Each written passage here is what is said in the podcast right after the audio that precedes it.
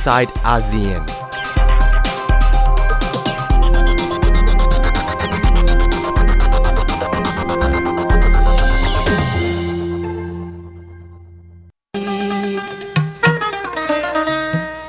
Hore yar kan sara shanti kan no paiba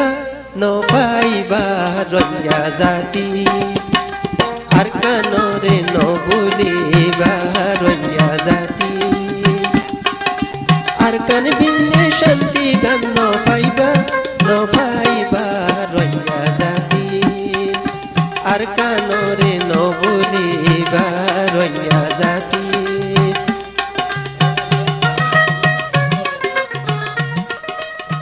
พบกับ i n s i ซต์อาเซียนดิฉันนัฐถาโกโมลวาทินดำเนินรายการค่ะ เริ่มต้นกันด้วยบทเพลงเกี่ยวกับโรฮิงญานะคะ ซึ่งเป็นประเด็นที่ทั่วโลกติดตามกัน ในระดับสากลทีเดียว เพราะว่ามีกรณีการไต่สวนการพิจารณาคดีฆ่าล้างเผ่าพันธุ์ ที่ผู้ที่ถูกกล่าวหา ก็คือกองทัพเมียนมาจะต้องเดินทางไปแก้ต่างที่ศาลโลก ฝ่ายที่พ้องก็คือแกมเบีย รัฐบาลของประเทศแกมเบีย ในฐานะที่เป็นชาติสมาชิกขององค์การความร่วมมืออิสลามหรือ OIC ยื่นฟ้องรัฐบาลเมียนมา กองทัพเมียนมาในคดีฆ่าล้างเผ่าพันธุ์ ที่จับตามองอย่างมากก็คือได้เห็นองซานซูจีในฐานะ รัฐมนตรีว่าการกระทรวงการต่างประเทศ เดินทางไปด้วยตัวเอง เพื่อไปแก้ต่าง ไปพูดถึงกรณีรัฐยะไข่ให้สารโลกได้รับฟังนะคะ ซึ่งก็มีคำถามเกิดขึ้นมากมายว่าทำไมองซานซูจีจะต้องออกตัวมาช่วยเหลือกองทัพมากขนาดนี้ เพราะว่ากองทัพถูกฟ้องร้องว่าเป็นการปฏิบัติการที่โหดร้ายนำไปสู่การ สังหารกลุ่มคนโรฮิงญาจำนวนมาก จนไม่ต่ำกว่า 70,000 คนต้องหลบหนีออกไปอย่างค่ายคอกส์บาซานะคะ เหตุฟ้องร้องในครั้งนี้มาจากรายงานของสหประชาชาติที่ได้เก็บข้อมูลในพื้นที่ แล้วก็นำไปสู่ข้อกล่าวหาที่ว่ากำลังเกิดการกวาดล้างกลุ่มชาติพันธุ์ ในรัฐยะไข่ และนำไปสู่การฟ้องร้องในข้อหาเจโนไซด์หรือ ฆ่าล้างเผ่าพันธุ์ แล้วก็ได้เห็นองซานซูจี ซึ่งก็ดูย้อนแย้งค่ะ เพราะว่าองซานซูจีเป็นนักสิทธิมนุษยชน เป็นสัญลักษณ์การต่อสู้เพื่อประชาธิปไตย และเป็นคนที่ได้รับรางวัลโนเบลสาขาสันติภาพ เมื่อปี 1991 แต่ก็ไม่ได้เดินทางไปรับเลยนะคะ เพราะว่าถูกคุมขังอยู่ในบ้านของตัวเอง ซึ่งผู้ที่สุที่สั่งคุมขังก็คือกองทัพเมียนมานี่แหละ แต่วันนี้ดูแล้วก็ย้อนแย้งเพราะว่าองซานซูจีต้องเดินทางไปที่ศาลโลกเพื่อแก้ต่างให้กับกองทัพเมียนมา ดิฉันได้สอบถามเรื่องนี้จากอาจารย์ดุลยภาคปรีชารัตแห่งโครงการเอเชียตะวันออกเฉียงใต้ศึกษาคณะศิลปศาสตร์ มหาวิทยาลัยธรรมศาสตร์นะคะ ถึงสถานการณ์ขององซานซูจี และการเมืองของเมียนมาค่ะ ก็ย่อมมีความกระอักกระอ่วนใจ ระหว่างการยืน บนพื้นฐานของหลักมนุษยธรรม กับหลักชาตินิยม หรือผลประโยชน์แห่งชาติของประชาคมชาวเมียนมานะครับแต่ว่ามาบัดเนี่ยเธอก็ดำรงตำแหน่งเป็นมนตรีแห่งรัฐ มีอำนาจอย่างล้นเหลือในสถาปัตยกรรมการเมืองเมียนมา และการก้าวเข้าไปที่ศาลโลกไปต่อสู้โดยตรงเนี่ยก็น่าจะเรียก ฐานสนับสนุนได้ไม่เบาเลยทีเดียวนะครับจากประชาชนและชาวเมียนมานะเพราะฉะนั้นเนี่ยเธอน่าจะได้แต้มต่อหลายประการอยู่กับการเดินเกมครั้งนี้ แต่อาจารย์ดุลยภาคว่าองซานซูจีมีทางเลือกอื่นไหมคะ หรือว่ายังไงก็ต้องไปศาลโลกเลือกที่จะไม่ไปได้ไหมตามหลักเนี่ยไม่จำเป็นต้องไปก็ก็ก็ไม่ผิดอะไรนะครับ แต่ว่าการที่เธอเดินสายนะครับเข้าไปเผชิญกับ ข้อโจมตีรัฐเมียนมาว่าในกรณีของการฆ่าล้างเผ่าพันธุ์เนี่ยก็ถือว่าแสดงออกให้เห็นให้ประชาชนชาวเมียนมาหรือกองทัพเห็นในความเสียสละของเธอ ดูเหมือนบางคนอาจจะมองไปถึงภาพของคุณพ่อเธอ ในฐานะบิดาหรือนักต่อสู้กระบวนการชาตินิยมนะครับการถือกำเนิดของรัฐเมียนมาสมัยใหม่ก็มาจากคุณพ่อของเธอนะครับเพราะฉะนั้นตรงนี้ผมคิดว่ามันมีนายสำคัญหลายอย่างในการเคลื่อนไหวทางการเมืองการตัดสินใจครั้งนี้แต่ว่าสิ่งสำคัญก็คืออยากจะให้ดู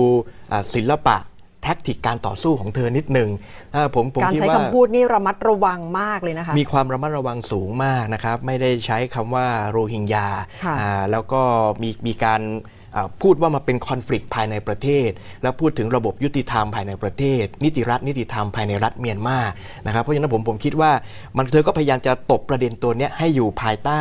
ร่มอธิปไตยที่รัฐค่ะเมียนมาสามารถจัดการได้ ก็แสดงว่าสู้เต็มที่เลย แล้วพยายามที่จะไปสื่อสารในศาลโลกว่าเป็นกระบวนการที่เกิดขึ้นภายในประเทศ แล้วการตอบโต้ของกองทัพ ก็ถือว่าเหมาะสมแล้วสำหรับจุดยืนขององซานเมียนมาเนี่ยนะคะเอ่อเธอ เธอตั้งต้นจากเขาเรื่องเนี่ยด้วยการพูดถึงการโจมตีของกลุ่มอาซา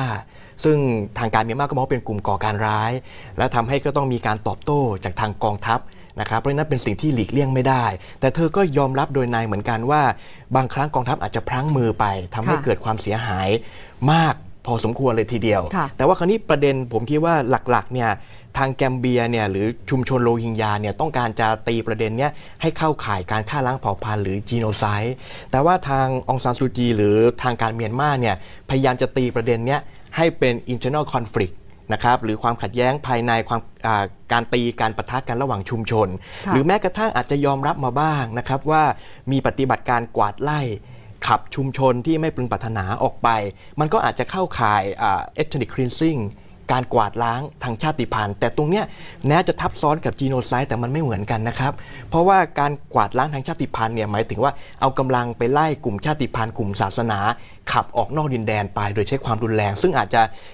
รวมถึงการสังหารชีวิตกลุ่มคนที่ถูกขับไล่ด้วย แต่ความรุนแรงเนี่ยมันยังไม่ถึงขั้นจีโนไซด์นะครับเพราะนั้นถ้าพูดถึง ethnic cleansing เนี่ยในระดับเนี้ย มันอาจจะพอรับได้เหมือนกันค่ะสำหรับท่าทีของซูจี หรือทางการเมียนมาแต่ว่าเธอขีดเพดานว่ายังไงต้องไม่ให้ไปถึงการฆ่าล้างเผ่าพันธุ์ แต่ว่ากรณีฆ่าล้างเผ่าพันธุ์ก็มาจากการทำงานของคณะทำงานขององค์การสหประชาชาติที่เข้าใช่ครับไปเก็บข้อมูล แล้วก็ออกมาเป็นรายงานนะคะ จนนำมาสู่การฟ้องร้อง แต่สำหรับสถานะขององซานซูจีเอง ออกมาในรูปแบบนี้ ถ้าพูดถึงความเป็นนักการเมือง ความเป็นที่ปรึกษาแห่งรัฐเป็นหัวหน้าพัก NLD เนี่ย ถือว่าได้คะแนนเพิ่มขึ้นเลยใช่ไหมคะจากฐานเสียงภายในประเทศ คือต้องลากความสัมพันธ์การต่อสู้ครั้งเนี้ยเข้ากับจังหวะการเลือกตั้งปลายปีหน้าด้วยค่ะสืบเนื่องจากคะแนนเสียงของพรรค NLD ในอ่าหลาย ๆ จุดเนี่ยก็ตกต่ำลงเหมือนกัน แต่คราวเนี้ยเราจะเห็นว่าคนนิยมในตัวองซานซูจี หรือพรรค NLD เนี่ยเพิ่มมากขึ้น จากกระแสชาตินิยมค่ะจากกระแสต่อต้าน การกล่าวหาเมียนมาในกรณีฆ่าล้างเผ่าพันธุ์เพราะฉะนั้นตรงเนี้ยผมคิดว่าช่วยได้ พอประมาณเลยทีเดียวนะจะได้ใจกองทัพด้วยไหมคะเอ่อผมคิดว่ามีมีการคุยกันแล้ว มีการแลกเปลี่ยนข้อมูล เตรียมทีมการต่อสู้ เอาไว้แล้วในชั้นหนึ่ง ถามว่าได้ใจไหมก็ต้องยอมรับว่า เธอก้าวเข้าไปใช้ศิลปะ การทูตการเมืองที่มีอยู่ในวงระหว่างประเทศเนี่ยเพื่อช่วยกู้ภาพกองทัพที่สัมพันธ์กับอธิปไตยค่ะของรัฐเมียนมาด้วย เพราะฉะนั้นความสัมพันธ์ระหว่างกองทัพกับพลเรือน เฉพาะประเด็นเนี่ยผมถือว่าเขาทำงานร่วมกันทั้งสองฝ่าย แต่ว่าในประเด็นอื่น ๆ มันก็ย่อมมีความขัดแย้งเกิดขึ้นเป็นปกติ ต้องอย่าลืมนะครับว่าปีหน้าเนี่ยจะเป็นปีทองสำคัญที่มี 3-4 เหตุการณ์มาบรรจบกันในเมียนมาหนึ่งก็คือการเลือกตั้ง ซึ่งอยู่ที่ว่า พรรค NLD ใช่ไหมครับ จะชนะการเลือกตั้งแล้วจัดตั้งรัฐบาลได้ไหม หรือการตัดสินใจของพบสสท่านมินออนไลน์ ว่าท่านจะจะดำรงตำแหน่งต่อ หรือว่าท่านจะก้าวเข้ามาเล่นการเมืองในระดับชาติค่ะสองก็คือการเจรจาสันติภาพ ปางหลงศตวรรษที่ 21 สหพันธรัฐประชาธิปไตย มันมี roadmap มี timeframe ของมันในช่วง 2020 ด้วย ที่จะต้องมีความก้าวหน้าอย่างมาก กับ3เนี่ยก็คือ แนวโน้มการส่งกลับโรฮิงญาเข้าไปสู่ พื้นที่ในรัฐยะไข่ รวมถึงประกาศปฏิวัติลุกฮือขอที่นำโดยอ่ากลุ่มกองทัพอารากัน โดยการใช้พลังของชาวยะไข่ค่ะเพื่อเรียกร้องอำนาจอิสระในการปกครองตัวเองมากขึ้น ปีทองที่ขีดไว้คือ 2020 ด้วย เพราะฉะนั้นเนี่ยแรงบรรจบของเหตุการณ์สำคัญเนี่ยมันจะมาออกันในช่วงปีหน้า โจทย์นครับเยอะทีเดียวนะคะโจทย์เยอะทีเดียว แต่ว่าการที่ปลายปีเนี่ยองซานซูจีทิ้งทวน ด้วยการไปทำหน้าที่ อาจจะมองว่าเสียสละเพื่อชาติบ้านเมือง ในการเอาตัวเองเข้าไปสู้ในศาลโลก ก็อาจจะได้แต้มต่อทั้งสัมพันธภาพระหว่างรัฐบาลพลเรือนกับกองทัพ ทั้งคะแนนนิยมที่จะมีในวันข้างหน้า เพราะต้องอย่าลืมนะครับว่าคนพม่าจำนวนมากเลยเนี่ยมีความเป็นชาตินิยมและหวาดระแวงต่างชาติ แล้วยิ่งกับเคสโรฮิงญาแบบเนี้ยผมคิดว่าหลายคนเนี่ยเทมาให้ สร้างความนิยมให้กับองซานซูจีและ NLD นั่นน่ะสิคะเพราะว่าท่ามกลางความหลากหลายทางชาติพันธุ์ แล้วก็ความขัดแย้งกันเอง ระหว่างกลุ่มชาติพันธุ์ด้วยกัน กลับกลายเป็นว่าเรื่องของรัฐยะไข่ทำให้เมียนมาเป็นเอกภาพมากขึ้นไหมคะผ่านเรื่องนี้ในในแง่ของการเห็นไปในทิศทางเดียวกันนะคะเอ่อผมคิดว่าในแง่สัมพันธภาพระหว่างรัฐบาลพลเรือนกับกองทัพดูมีเอกภาพมากขึ้นอ่าแล้วรวมถึงประชาชนพม่าไม่ใช่น้อยอาแม้ว่าจะหลากกลุ่มชาติพันธุ์แต่ บางกลุ่มชาติพันธุ์ก็เห็นพ้องกับกลุ่มบามาคือกลุ่มพม่าแท้เหมือนกันว่า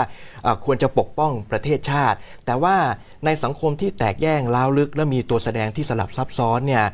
มันหาทิศทางเอกภาพแบบสมบูรณ์เบ็ดเสร็จเด็ดขาดไม่ได้ เราก็จะเห็นว่ามันก็จะมีกองกำลังติดอาวุธชาติพันธุ์บางกลุ่มมาที่เห็นอกเห็นใจกลุ่มโรฮิงญาหรือมองว่าศัตรูของศัตรูคือมิตร เพราะฉะนั้นเขาก็ มีท่าทีเชิงบวกต่อประเทศแกมเบียเหมือนกัน ในในการเข้ามาจัดการเรื่องโรฮิงญาและลดทอนวิธานุภาพของกองทัพและรัฐบาลเมียนมาค่ะก็มีกลุ่ม กองกำลังติดอาวุธชาติพันธุ์บางกลุ่มที่สนับสนุนท่าทีตรงนี้อยู่ แต่ขณะเดียวกันก็จะมีอีกบางกลุ่มเหมือนกันที่ที่เป็นกลาง หรือแม้กระทั่งสนับสนุนรัฐบาลเมียนมาหรือองซานซูจี ก็คือไม่เอาเคสโรฮิงญาค่ะนะครับเพราะฉะนั้นมันมีความซับซ้อนของมัน แต่กรณีนี้ก็ปฏิเสธไม่ได้ว่าเกี่ยวข้องกับหลาย ๆ เรื่องที่พยายามจะให้อาจารย์ดุลยภาคฉายภาพออกมา เรื่องครับการเมืองในประเทศสถานการณ์สิทธิมนุษยชน ภาพลักษณ์ขององซานซูจี ในระดับสากล ปฏิเสธไม่ได้ว่าช่วงรับตำแหน่งใหม่ ๆ เนี่ยเป็นที่ชื่นชมอย่างมาก ได้เดินทางไปรับรางวัลโนเบลสาขาสันติภาพหลังจากที่รอมานาน แต่มาถึงวันนี้ค่ะกำลังกลายเป็นว่านำบทบาททางการเมืองสถานการณ์ในรัฐยะไข่แลกกับภาพลักษณ์ในต่างประเทศ ความเป็นสัญลักษณ์นักต่อสู้เพื่อประชาธิปไตย ต่อสู้เพื่อสิทธิมนุษมนุษยชน เป็นเดิมพันที่สูงเกินไปไหมคะสำหรับองซานซูจี ผมคิดว่าช่วงที่เธอได้รับความเห็นอกเห็นใจจากนานาชาติเนี่ยมันมาจากช่วงที่เธอถูกกองทัพ หรือรัฐบาลทหารช่วงนั้นเนี่ยปิดกั้นสิทธิเสรีภาพ แล้วเธอก็ออกมาเคลื่อนไหวทางการเมือง แล้วก็ประสบความสำเร็จในแง่การแผ่พลังอำนาจที่เรียกว่านารีเขต ก็คือบทบาทของสตรีในทางการเมือง ที่ถือว่าประสบความสำเร็จอย่างน่าประทับใจเลยทีเดียวในใน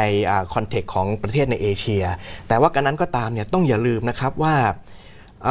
รัฐธรรมนูญปี 2008 เนี่ย มันเบิกทางไปสู่การเปลี่ยนผ่านทางการเมืองของเมียนมาที่มีความเป็นรัฐบาลพลเรือนเข้ามามากขึ้น ในระเบียบหรือระบอบการเมือง และการเลือกตั้ง 2015 เนี่ย ซูจีนำทัพชนะถล่มทลาย แต่ต้องไม่ลืมนะครับว่ามันเป็นการเลือกตั้งภายใต้รัฐธรรมนูญที่ร่างโดยกองทัพปี 2008 และสารัฐาของมันเนี่ยให้ผู้ชนะการเลือกตั้งเนี่ยก็ต้องไปเจรจาต่อรอง แบ่งปันผลประโยชน์กับผู้มีอำนาจ ที่ยังยืนอยู่ในการเมืองระดับชาติก็คือกองทัพ ปฏิเสธไม่ได้กับรัฐเสนาธิปัตย์ที่ทหารครองอำนาจมาครึ่งศตวรรษนะนะครับ มันก็ต้องมีความเป็นเผด็จการผสมประชาธิปไตยอยู่ คราวนี้สิ่งที่น่าสนใจก็คือ นับจากเนี้ย ซูจีจะเล่นเกมอย่างไร ในการเดินความสัมพันธ์ระหว่างกองทัพกับพลเรือน ซึ่งซึ่งมันก็คลุมประเด็นเรื่องโรฮิงญาด้วย ผมคิดว่าสิ่งที่น่าสนใจก็คือ ทางกองทัพเนี่ยอยากจะมองว่ารัฐบาลที่ผ่านการเลือกตั้งกับตัวกองทัพเนี่ยควรจะบูรณาการและเป็นหุ้นส่วนกัน มีการแลกเปลี่ยนผลประโยชน์กัน แต่ลึกๆซูจีไม่ได้คิดแบบนั้นซูจีคิดว่าควรจะแยกส่วนกัน กองทัพก็อยู่ป้องกันประเทศไป หรือดูงานการเมืองแค่บางส่วนเท่านั้นค่ะรัฐบาลพลเรือนที่เหลือจัดการประเทศหมด และพลเรือนควรมีความเหนือกว่ากองทัพคราวเนี้ยมันจะจูนกันแบบไหนนะครับ ก็ต้องดูว่ามันมีปัจจัยตัวแปรอะไรที่ให้จูนให้เจรจารอมชอม หรือแข่งขันกันได้บ้าง แต่ว่าที่แน่ ๆก็คือณเวลาเนี้ยค่ะสถานการณ์เรื่องโรฮิงญาเรื่องกรณีของแกมเบียเนี่ยมันเป็นตัวกระตุ้นให้เกิด การจับมือเจรจา หรือความเหนียวแน่นของชนชั้นนำระหว่างสายกองทัพกับพลเรือนเนี่ยมีมากขึ้น แต่ว่าก็ปฏิเสธไม่ได้ว่ายังมีอีกหลายประเด็นนะนะครับ ที่จะบั่นเซาะความสัมพันธ์ระหว่าง รัฐบาลพลเรือนกับกองทัพด้วยเช่นกัน นั่นแหละค่ะสถานการณ์ของรัฐยะไข่ ซึ่งเต็มไปด้วยความตึงเครียดนะคะ โดยเฉพาะประโยคที่องซานซูจีระบุว่า ถ้ามีการละเมิดถึงขั้นฆ่าล้างเผ่าพันธุ์จริง ก็ควรจะต้องไปผ่านกระบวนการยุติธรรมของกองทัพเมียนมา ไม่ใช่ว่าจะนำมาขึ้นไต่สวนในศาลโลก เพราะว่ามีกระบวนการที่ตรวจสอบทำกันได้อยู่แล้ว และถ้าพบหลักฐานว่ามีพฤติกรรม แบบนั้นจริงก็จะต้องนำคนผิดมาลงโทษ ซึ่งตรงนี้ก็แสดงให้เห็นว่าองซานซูจีก็สู้อย่างเต็มที่เช่นเดียวกัน เพื่อที่จะยืนยันว่าเรื่องที่รัฐยะไข่เป็นเรื่องภายในประเทศค่ะ เรื่องนี้ก็คงทำให้นักสิทธิมนุษยชนองค์กรระหว่างประเทศ ทั่วโลกค่อนข้างจะตกใจอย่างมากกับท่าทีขององซานซูจีนะคะ ขณะที่ประเทศมุสลิม อย่างแกมเบียก็ยืนยันว่าหลักฐานที่ได้มาเป็นหลักฐานที่เด่นชัด จากองค์การสหประชาชาติค่ะ นั่นก็คือความเคลื่อนไหวที่เกิดขึ้นในรอบสัปดาห์นะคะ จากการขึ้นศาลโลก กรณีที่เกี่ยวกับไทยก็คือมีภรรยาและลูกของผู้บัญชาการกองทัพอารกัน มาถูกควบคุมตัวที่จังหวัดเชียงใหม่ และทางการเมียนมา ขอให้ส่งตัวกลับไปยังเมียนมานะคะ คงจะเป็นโจทย์ใหญ่ของไทยเช่นเดียวกันในฐานะที่เป็นประเทศเพื่อนบ้านของเมียนมา และกองทัพอารกันก็มีความขัดแย้งอยู่กับทางประเทศเมียนมานะคะ เพราะฉะนั้น ถือว่าเป็นสถานการณ์ที่สุ่มเสี่ยงว่าจะเดินหน้าอย่างไร เมื่อผู้ที่ถูกจับก็คือภรรยาและลูก ซึ่งยังเป็นลูกเล็กของผู้บัญชาการกองทัพอารกัน มีหลายประเด็นเข้ามาเกี่ยวข้อง ไม่ใช่เฉพาะแต่ความหลากหลายทางกลุ่ม ชาติพันธุ์เท่านั้นนะคะ เพราะว่าเกี่ยวข้องกับเรื่องของสิทธิ ความเป็นผู้หญิง สิทธิของแม่และลูกในการอยู่ร่วมกันนะคะ และเชื่อว่าเป็นเรื่องที่นานาประเทศจับตามองเช่นเดียวกัน อีกหนึ่งวาระที่ประเทศไทยก็คงจะต้อง คิดและพัฒนากันเพิ่มขึ้นในยุคที่สิ่งแวดล้อมกำลังเกิดปัญหาเกิดภัยพิบัติ เกิดปัญหาสภาพอากาศ เปลี่ยนแปลง ขณะนี้ที่พูดถึงกันมากก็คือเศรษฐกิจชีวภาพ Bioeconomy แล้วไทยเดินหน้าไปถึงขนาดไหนแล้วค่ะ ติดตามคิดยกกำลังสองกับดรสมเกียรติตั้งกิจวานิชค่ะ ครับคำนี้พูดไปแล้วจะว่ายากก็ยากจะว่าง่ายก็ง่ายนะครับทั้งง่าย ๆ ก็คือเศรษฐกิจที่เกี่ยวกับฐานของสิ่งมีชีวิตนะครับ ชีวภาพก็คือพวกพืชพวกสัตว์ หรือพวกจุลินทรีย์นะครับ แต่ว่าจะพูดยากก็ก็คงยากได้เหมือนกันค่ะวันนี้จึงมารู้จักกันสักนิดนะครับ ว่าเศรษฐกิจชีวภาพคืออะไรครับนายกรัฐมนตรีก็ระบุไว้แล้วว่าจะเป็นแนวทางในการพัฒนาต่อไปใช่ไหมคะใช่ครับ ตอนนี้เศรษฐกิจชีวภาพนะครับก็จึงเป็นส่วนหนึ่งนะครับของนโยบายของรัฐบาล เป็นนโยบายใหม่นะครับที่ใช้ชื่อว่า BCG นะครับมี 3 ตัวประกอบด้วยเศรษฐกิจ 3 แบบนะครับผสมกัน อย่างแรกก็คือไบโอหรือว่าเศรษฐกิจชีวภาพครับ อย่างที่ 2 ครับตัว 4 คือ Circular Economy เศรษฐกิจหมุนเวียนนะครับเอาของกลับมาใช้กันให้มีความสูญเปล่าให้น้อย ตัวสุดท้ายก็คือ Green Economy เศรษฐกิจสีเขียวครับการมีผลิตภัณฑ์ที่เป็นมิตรกับสิ่งแวดล้อมนะครับทั้งหมดนี้ นายกรัฐมนตรีนะครับก็บอกว่าจะมีประโยชน์ต่อประเทศไทย แล้วอยากให้ทุกคนช่วยกันทำเรื่องนี้ให้เกิดขึ้นจริง ให้เป็นเสาหลักในการพัฒนาเศรษฐกิจของประเทศไทยครับ ดูแล้วเข้ากับยุคสมัยนี้เลยนะคะ ที่กำลังห่วงใยเรื่องสิ่งแวดล้อมกันมากขึ้น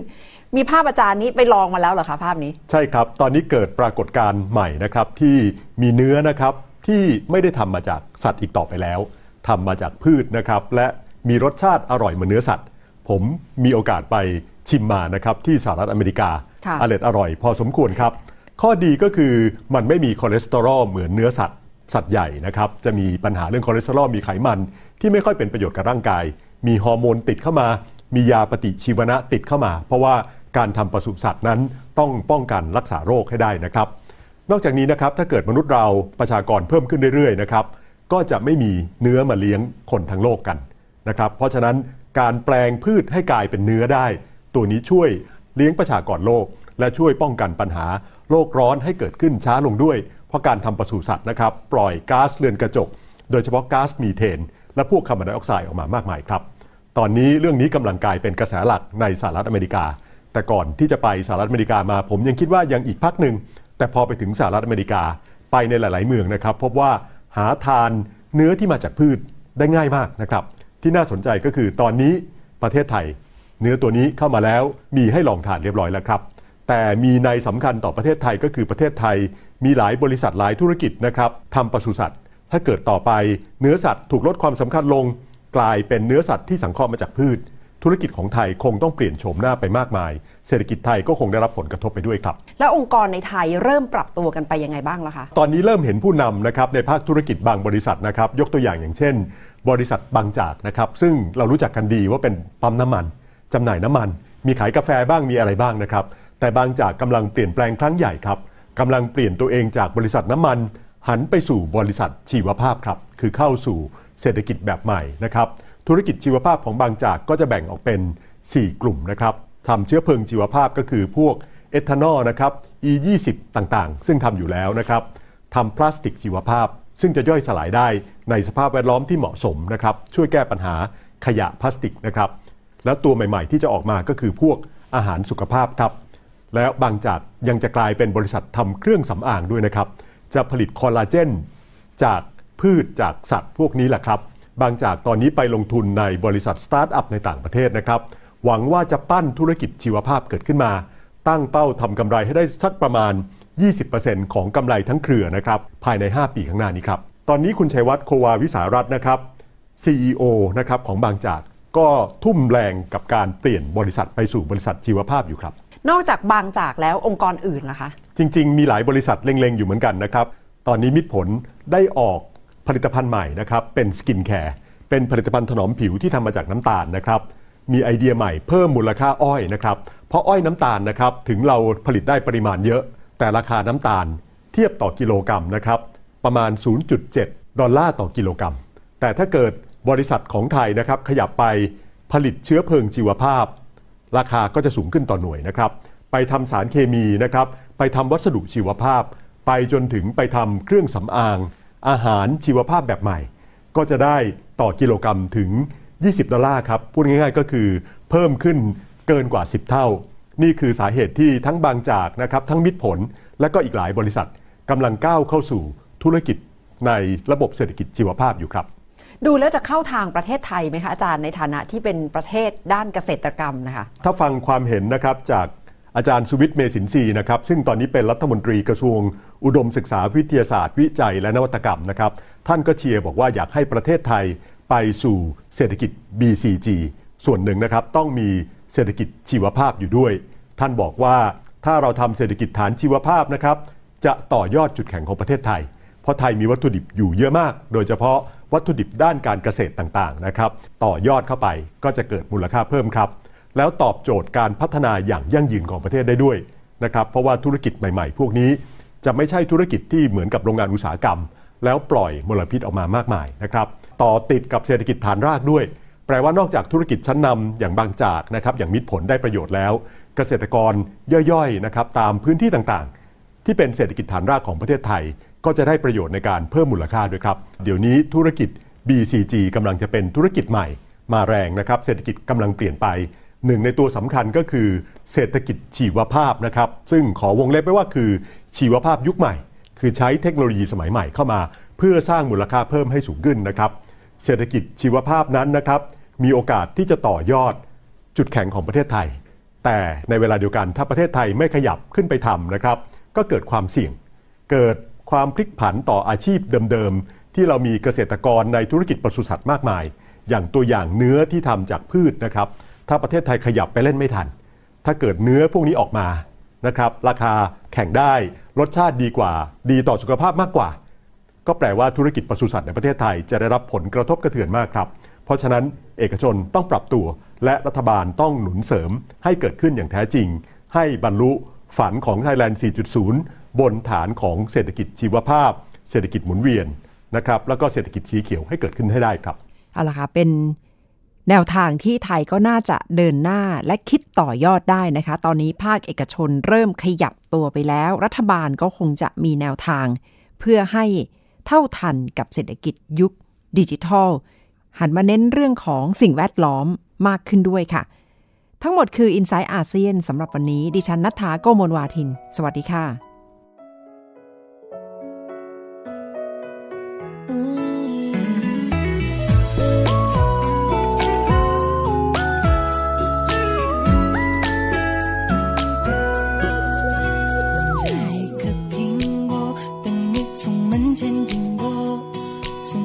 手中，帮你解渴。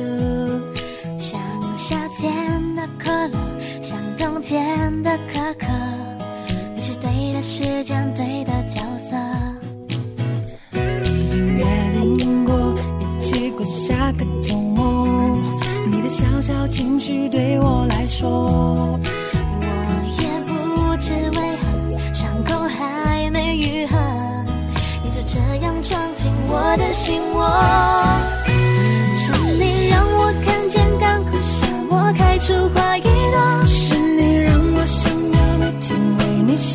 首情歌，用最浪漫的副歌，你也轻轻